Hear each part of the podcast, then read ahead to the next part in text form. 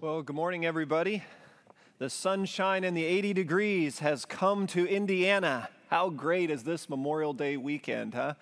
Maybe some of you are watching outside. I was just scrolling through the chat room here, so give a shout out. Good morning to the Morgan family up there in Lebanon, Simone family. Good morning to you guys, and Patrick family. Good morning.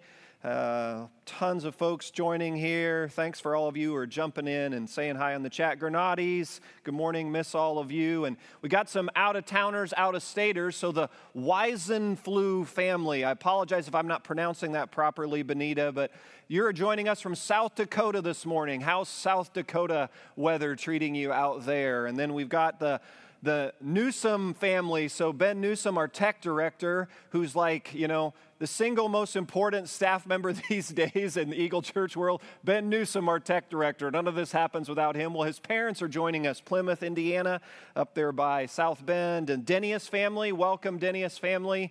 They're up in the Lafayette area. So, so great. I wish we were all physically together, but we're grateful for technology. And thanks for jumping on the chat and saying hey. And and we want to stay connected to you. We want to know how we can be praying for you and supporting you uh, during these days. And on Memorial Day weekend, I think it's important that we acknowledge all of our military veterans, current and active military members. So uh, jump on the chat if that's you or you've got a loved one or a family member. Please note that so we can uh, certainly be praying for them this week. But thank you so much. I was on the phone this week with a young man named Brandon Morgan. So, Morgan family, Kim and Kevin, sent Brandon off to begin his service in the military. He's joining the Marines, he's preparing for boot camp. Well, the basic training uh, part of it because of COVID 19 is there's like a quarantine area. And so we can be praying for Brandon. I think he's near the end of his two weeks of being holed up in quarantine. But I had a great visit with Brandon and just reminded me again of the sacrifice and the others oriented nature of all of our military personnel. Jesus said this in John 15 Greater love has no one than this, that a man lay down his life for his friends. And so, thank you for all of you and who have loved ones who literally gave their lives uh, to experience the country we experience. And thank you for all the active military that are continuing to serve. This Memorial Day weekend, we do remember and we do say thank you. So if you've got a Bible, turn it Acts chapter 1, Acts chapter 1 today. I want to speak about this reality. I want to take the next several minutes and talk about what do you do when you've left what used to be and you haven't quite grabbed a hold yet of what will be. I want to talk about what I'm calling the space in between. The space between what you hoped and prayed and expected things to be and what they've actually turned out to be. We can think of the space as the waiting rooms of life. And I specifically want to speak to anyone this morning who's tuning in who finds themselves in a season of waiting. Now, I think you would agree with me that literally our nation, and it's not an overstatement to say a good portion of the globe, has been in a collective waiting room since about mid March. But beyond our kind of collective waiting, Many of you listening are in your own personal waiting that's been far longer than mid March and perhaps much more personal and much deeper. Some of you have been waiting for a spouse, waiting for a child, waiting for an answer, waiting for a healing, waiting for a breakthrough, waiting for an apology, waiting, waiting, and waiting. And in that space of waiting, you say, God, what are you doing in that? It was Easter weekend 2004. So, Easter weekend in the church world, as you know, I like to call it Super Bowl week in the church. Doesn't get any bigger than Easter week. And we were prepping for Good Friday service, and Lily, our oldest, was four, year old, four years old at the time. Kaylin was four months old. And so, different era, different season, but uh, it was Good Friday. We were in preparations for the service. And Kendra called and said that Lily had got up from her afternoon nap and she wouldn't really move and get out of bed. She said it was kind of her hip and upper leg area was in so much pain that she just she didn't want to move. And, and Kendra thought it was strange. And so, you know, do the Tylenol thing and do the rest thing. And she said, hey, I'm going to stay home with Lily and just kind of keep an eye on things. And so we went through Good Friday service. I got home after the service, and I could tell when I walked in the doors, it was that look. Husbands, have you had that look when you look at your spouse and her nonverbal said to you, This is serious?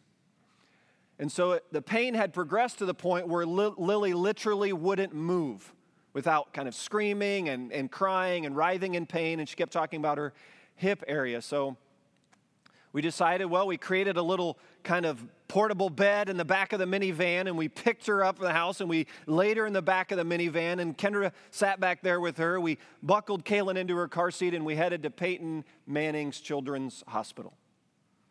Good Friday, 2004. We check in, we do the drill, they run sequence of tests, some blood work, some MRI, and there was a lot of waiting in that, like any of you have been through the ER scene. And later into the night, they sat down with us and said, you know, there's just some things here that we just we just don't like what we're seeing on some of the results, some of some things MRI, some things with the blood work. Uh, we need to admit Lily and let us know you're going to be here for a few days. And when they admitted her, we didn't realize this, but then we, as we were going to the room they admitted her in, we were admitted to the pediatric oncology wing. And then they ushered Kendra and I into a little room to sit with pediatrician and oncologists, and you're sitting there and you're just kind of time warped. And you just think, like, wasn't it yesterday? Like, Easter week, the biggest concern in the Simpson house was what color the girls' dresses were going to be for Easter weekend. And here we are sitting at a children's hospital with the pediatrician and an oncologist talking about a multi day stay to assess what's going on with our four year old. And I remember them framing up, like good physicians do, the spectrum of possibilities before us from the most desired outcome to the least desired outcome and everything in between.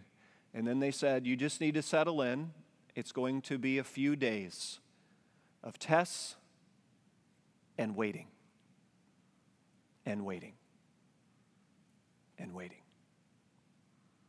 Well, that's where we find the disciples. Acts chapter 1. That's what's going on. Remember where we left them off last week? Jesus told his disciples they were supposed to go where? Do you remember what city? Go to Jerusalem. What were they supposed to do in Jerusalem? Stay. So God told them, stay in the very place where they had just watched Jesus get executed and br- brutally beaten. And so they said, Go to the place where I know everything inside of you wants to run, but go and stay there because he said he's going to send a spirit of power upon them that they're going to need to carry out Acts 1 8 mission, to take the gospel to Jerusalem, Judea, Samaria, and the ends of the earth. And so, look at, we're going to pick it up now, verse 9 and following. Right after he says this, after he said this, he was taken up before their very eyes, and a cloud hid him from their sight. So after he said, stay and wait, then he exits. Man, I want you to feel now what Peter and James and John and Mary and the others, can you feel what they maybe just emotionally and relationally must have felt there? It would have been easy for, can you see as Jesus began to lift up off the ground, them like clinging and clutching and grasping and trying to hold on to him? Of any time when they would want Jesus not to exit, but to be near, it would be right now. He just told them, go to Jerusalem. He told them, stay, dangerous territory, Pontius Pilate, Herod, whole bunch of animosity towards them. Stay, and by the way, you're going to receive a spirit of power, and then you're going to go out, and no doubt in their minds was, well, Jesus is going to accompany them. Like, he's going to be right there with them. And he exits, he ascends.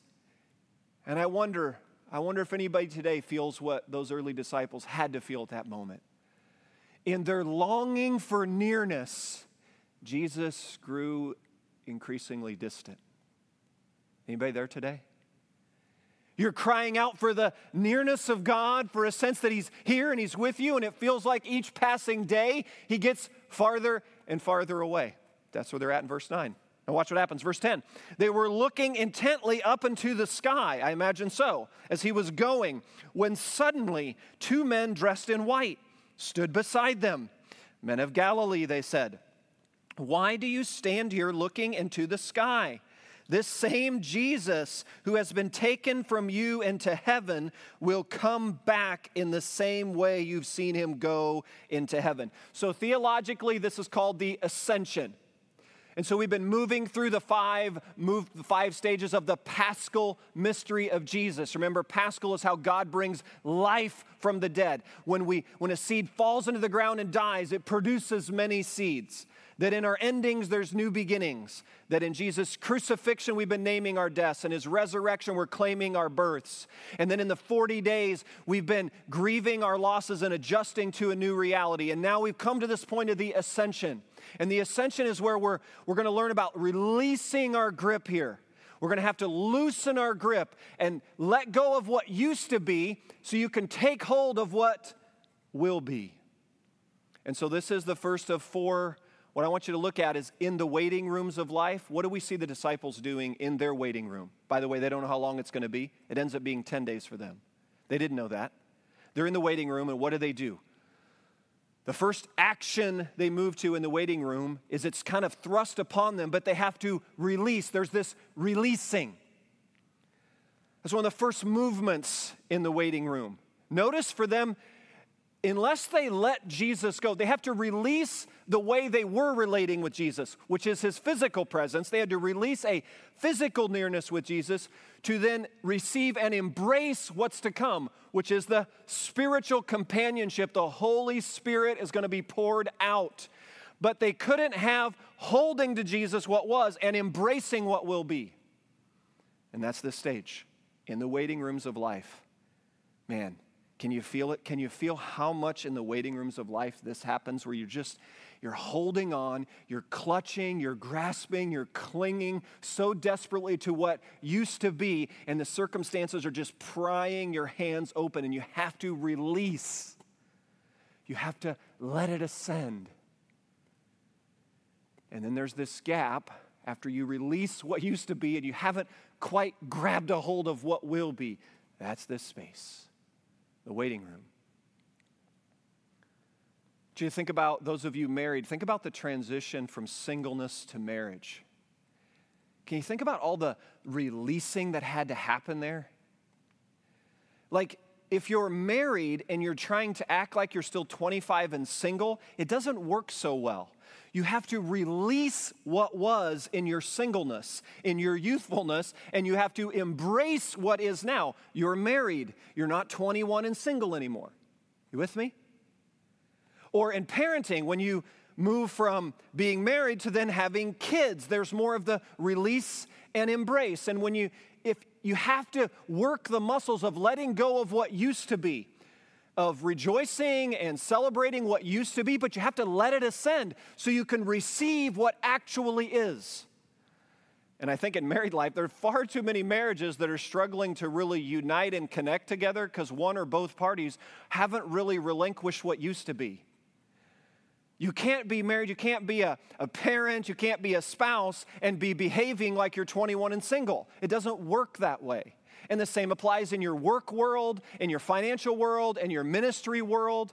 You've got to release what used to be before you can embrace what will be. And this happens in the waiting rooms of life. This is the ascension. So, the question I have in this step in the waiting room is where is God coming to you these days and saying, hey, pry open your grip, release surrender, relinquish, let it ascend.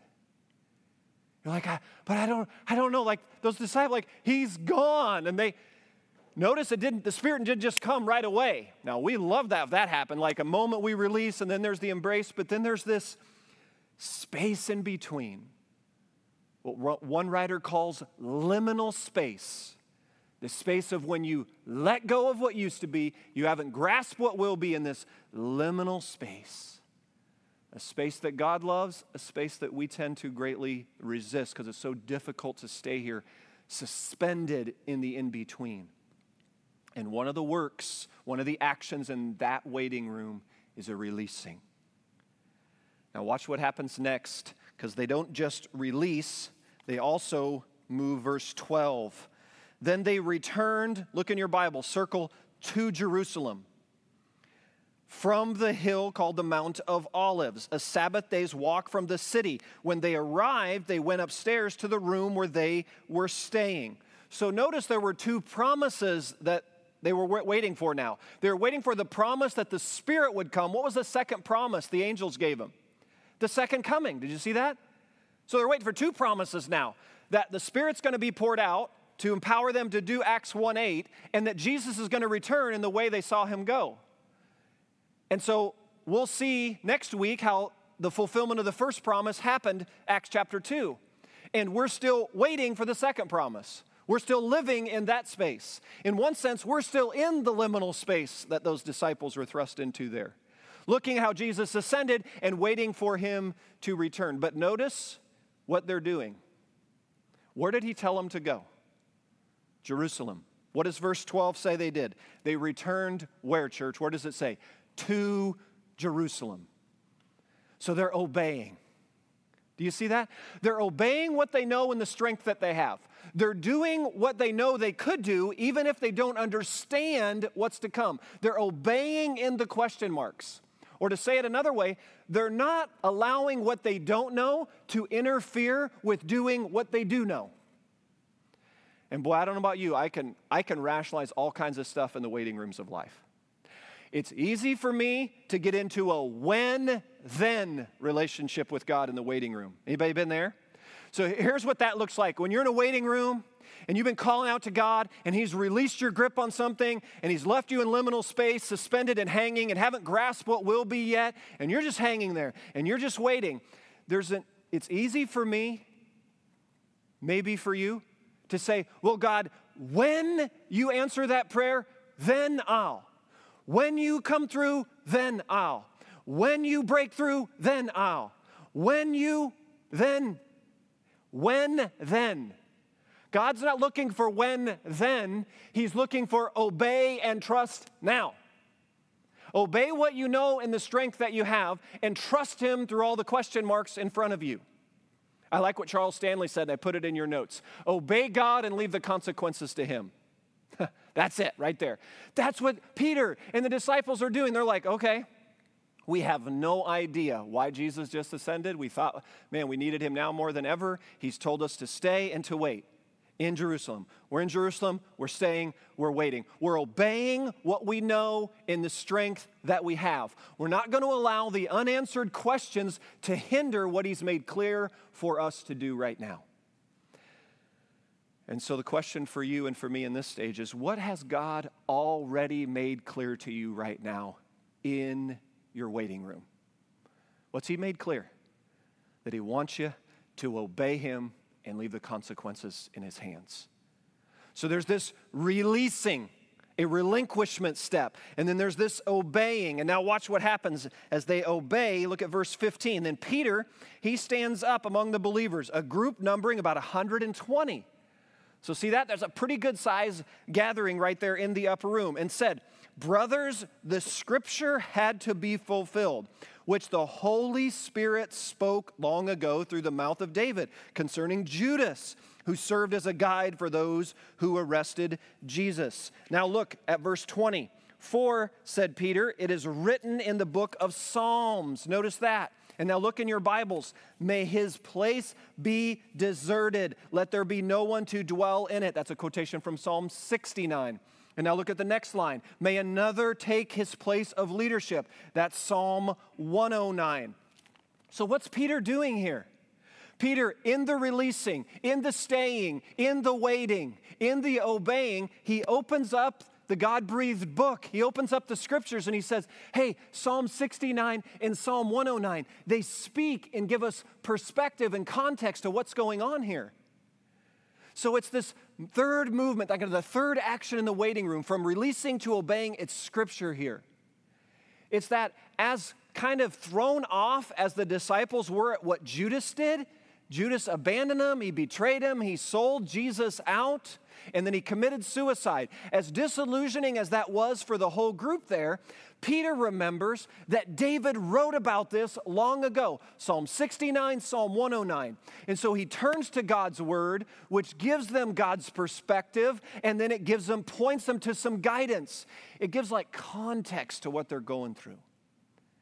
And boy, when you hit the waiting rooms, whew, we're going to need good chunks of this stored up in here, right? our hearts and our minds immersed Genesis to Revelation. This is why I continue to encourage us. It doesn't matter what reading plan you have, but just stay immersed in God's Word. Genesis to Revelation, just stay immersed month after month, year after year. I use the one year Bible. There's um, the YouVersion Bible app has tons of plans. It doesn't matter what the plan is. The principle is this, though immersion of our hearts and minds in the God breathed book because if you're not in a waiting room today, just keep living. You'll be there. And when you get there, it's going to be very confusing. There's going to be all kinds of noise, all kinds of chaos. The cloud of unknowing will descend on us. And then what are we going to do? We need to think like Peter oh, that's right. Psalm 69, Psalm 109. God's word gives God's perspective, and we'll see where it moves him into giving him some guidance. So, the question for this third action in the waiting room is where in God's word has it spoken to the circumstances of your waiting room right now? Where is that? And to dig into that. And to dig below the surface and say, God, you know, as uncertain as all that was for them, Peter began to grasp, you know what? The Lord's not sitting up there wringing his hands going, oh my gosh, we lost Judas. Now what are we going to do? He said, hey, God, he was aware this is going to happen. And here's the perspective we have. And that moves them in now the fourth area. I want you to see the fourth action in the waiting room for these early disciples. I called it the deciding action. Look at verse 23. So they proposed two men Joseph, called Barsabbas, also known as Justus, and Matthias. And then they prayed, Lord, you know everyone's heart. Show us which of these two you have chosen to take over this apostolic ministry, which Judas left to go where he belongs. Notice they kind of tossed that in. They're still, they're still struggling with what he did. Verse 26 Then they cast lots, and the lot fell to Matthias. So he was added to the 11 apostles. Church, I want you to see this now. So they move from releasing, right? They have to let go of what was so they can embrace what will be. But they're suspended in this space in between. And in that space in between, they're obeying what they know and the strength that they have. They're turning to God's word, and it's giving them perspective on what they're dealing with. And then Peter looks around and goes, Hey, we're like, we're like one guy short. We're supposed to be 12. The mission is clear. The gospel's going to go Jerusalem, Judea, Samaria. We're going to need at full strength because he knows the environment they're headed into. He says, Well, we don't need to wait to do that. Let's get back to full strength. And he finds Justus and Matthias, evidently two younger believers, disciples, people who they knew, two solid young men. And he says, Lord, which one of these? Which, by the way, the whole context in Acts 1, it shows they're always together praying. if you're Usually, our prayer lives, right, church, in waiting rooms, it tends to put a notch or two up in our prayer lives. Like, the waiting rooms tend to thrust us to the end of our rope. And at the end of our rope, you know what that posture is? We're on our knees praying. Like, you're like, you're so desperately dependent on God to come through. That's the, like, they know huh, there's no way they're going to be able to move forward based upon these instructions unless God shows up. And so they're praying. And in this case, they're like, a pretty major decision, right? Like, which one of the 12? We're going to put another one of the 12 here, Justus or Matthias. This isn't like color of the carpet decision here. This is like a big deal. And so they're praying. And maybe some of you today, maybe you're right there with Peter and that group, and they're facing a big decision, and they're laying it before the Lord, and they've got some good options in front of them, and for whatever reason, God's silent. And have you, have you found that? Like, you feel like this is a real, like, should I marry this person or not? Should I take this job or not? Should I make this investment or not? Should I make this move or not? Should I move into this ministry or not? Like, big decisions. And as you call out to God and you think, Lord, if any time right now I needed a word from the Lord, like Justus or Matthias, pick Matthias. Like you want that to happen, and for whatever reason, God's silent. And I want you to think about it this way I want you to think about it from a parenting standpoint. So, parents, when you're parenting preschoolers, do you see how different it is, like the amount of direction and control you give over a preschooler? You don't place a lot of like freedom of choice in the space of a preschooler.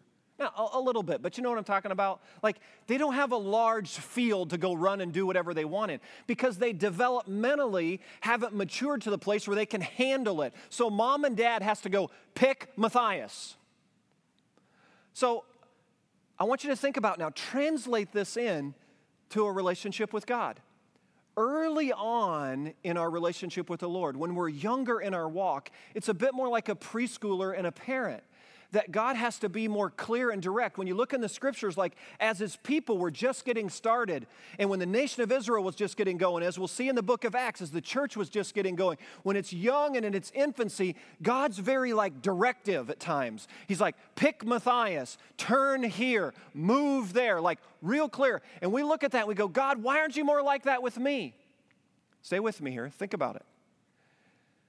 If you're a parent and you're treating your like 18 year old in a similar w- way like you treat him when you were three, that would be a sign of an unhealthy and immature relationship. When they're 18 or 21 or 25, what do you do as parents? You, you release more into their hands. You step back as a parent and you trust this you trust that you've raised them and built into them the character and the spirit and the values for them to move out and make decisions that are in step with what you desire as a parent. Do you see the connection with God?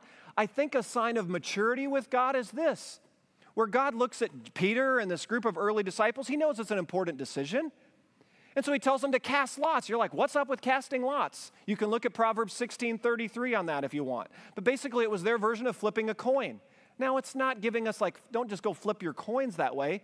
It's this it's God saying to his people, make a decision. Even though you've got some really good options in front of you. Of course, you're praying, you're obeying what you know and the strength that you have, you're immersed in God's word, you're getting his perspective. Those things are baseline. But when those baselines are established and you're laying it before the Lord and you just have some good options in front of you and there's no clear word from the Lord, which, by the way, most of the time in my life, this is how it happens. It's like, Lord, there's really important decisions. I want to hear from you clearly. I'm seeking to obey you and be in your word and pray and listen for the Spirit's voice, and it's silent. And I think it's like this in Acts 1. I think it's make a decision, cast lots. Pick Matthias or Justus. And I found if I apply this, like when you've got really important decisions and you've got multiple options in front of you and you've laid them before the Lord, if you just kind of pray down each of those paths and just kind of envision your life down each path, generally speaking, I found this. I come to life on the inside down one of those paths more than the other. Go with that. That's just my little, I just, I just go with that and say, okay, like, I envision what it would be like for Matthias to be on the team and how that might work with all the dynamics. I envision what it'd be like for Justus to be on the team and kind of envision that. And he step back and go, Matthias, and go with it. And here's what I think God's saying to us it's a sign of maturity in our relationship with Him when He's released decisions into our hands and He's stepped back a little more and He's trust that by His Spirit inside of us and the character He's developed and our heart and mind in step with His will, that we'll make a decision. And hear this we can't screw it up. Sometimes we're so paralyzed by the size of the decisions and the weight of them afterwards. God's sovereign. In this case, the gospel is going to get to Jerusalem, Judea, Samaria, ends of the earth. With Justus or Matthias, it's going to get done. So pick and equip and train and get going. Do you see that? And I wonder today, I wonder if anybody's in a waiting room today. And the question at this stage is this Is there something God's asking you to decide in preparation for the day when you exit the waiting room? I wonder. And I wonder if you've been overly frustrated at a lack of clarity and guidance from Him, like, Lord, why don't you just lift up your voice and say, pick Matthias? Could it be that He's saying, hey, you're not a preschooler anymore in your walk? You're growing up into maturity. And part of maturity is a larger field to exercise a freedom of choice, to trust the, what God's built in you. That you've got the mind of Christ and the heart of Christ and the word of Christ and the spirit of Christ, and you move out. And for me, it's like I'm just gonna pick the path where I feel like something inside of me just comes to life that way, God, going that way with it. And I think God's saying this in the big picture hey, relax Take a deep breath. I'm sovereign. I'm with you, Emmanuel, God with you. Whether it's Matthias or Justus, I'll get done what I want to get done. Now pick, decide, get moving. That's some of the stuff that can happen in a waiting room. It doesn't have to all be so passive. So, do you see these four like actions? They're like active steps in the waiting. There's a releasing. What is it God's saying? Hey, relinquish the grip on that, let it ascend. You can't stay clutching to that in order to receive what's to come. Well, how long? I don't know, but this space. But you got to let go of this in order to grasp this. And then how about in the obeying? Is there something God's made clear to you? Is today a day to abandon the when then? Maybe your prayer life's been filled with when. God, when you then I'll. Maybe today God says, why don't you set that aside? And it's obey, trust now. Obey God, leave the consequences to Him in the waiting. Or is there something in the just, where is this word speaking into the circumstances you're in to say, maybe it's some immersion work there? Digging in saying, God, where have you already spoken into what I'm dealing with? Which could provide God's word giving God's perspective, which points to guidance on the deciding step. Maybe there's a step of a simple decision, an action you're to take. Make this decision now in preparation for the day when you exit. Because an exit will come from the waiting room. So, Easter weekend 2004, we spent the whole weekend Peyton Manning Children's Hospital. I think I came back and forth from the church a few times for Easter services and such. But Friday turned into Saturday, turned into Sunday. I think Lily got, I don't know how many Easter baskets. Some of you probably were part of that, for blessing them and bringing her Easter baskets and nursing staff Easter baskets, and turned into Monday, turned into Tuesday. We were there five days. And it was one test and waiting, one meeting with the doctor and waiting, another test and waiting wait, wait, wait. And then at the end of the five days, they concluded that the majors, the biggies, you know, the ones they were trying to eliminate, they're like, she's, she's fine. She's clear from all those things. We're not quite sure all the degree of pain she was battling. Her pain level's much better now. We're going to do some follow up work with you, monitor it, but for the most part, we're sending you home clean bill of health. And I remember pushing Lily in the wheelchair out the pediatric oncology wing. And I remember as we were walking by the rooms, glancing in and seeing a child and seeing parents, and you could tell in the faces their waiting room wasn't over yet. Because sometimes your waiting room is days, Sometimes it's months, and sometimes it's years. And I suspect when we get to the end of the run and we look back on all the waiting and all the liminal space, I suspect we'll conclude this that it was really about who we are becoming in the waiting than it was just about what it is we were waiting for. So, whatever space in between this morning finds you in,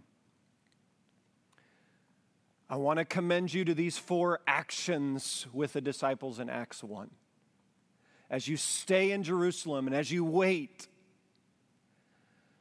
I want you to, this week, spend some time with the Lord and say, God, who am I becoming while I wait?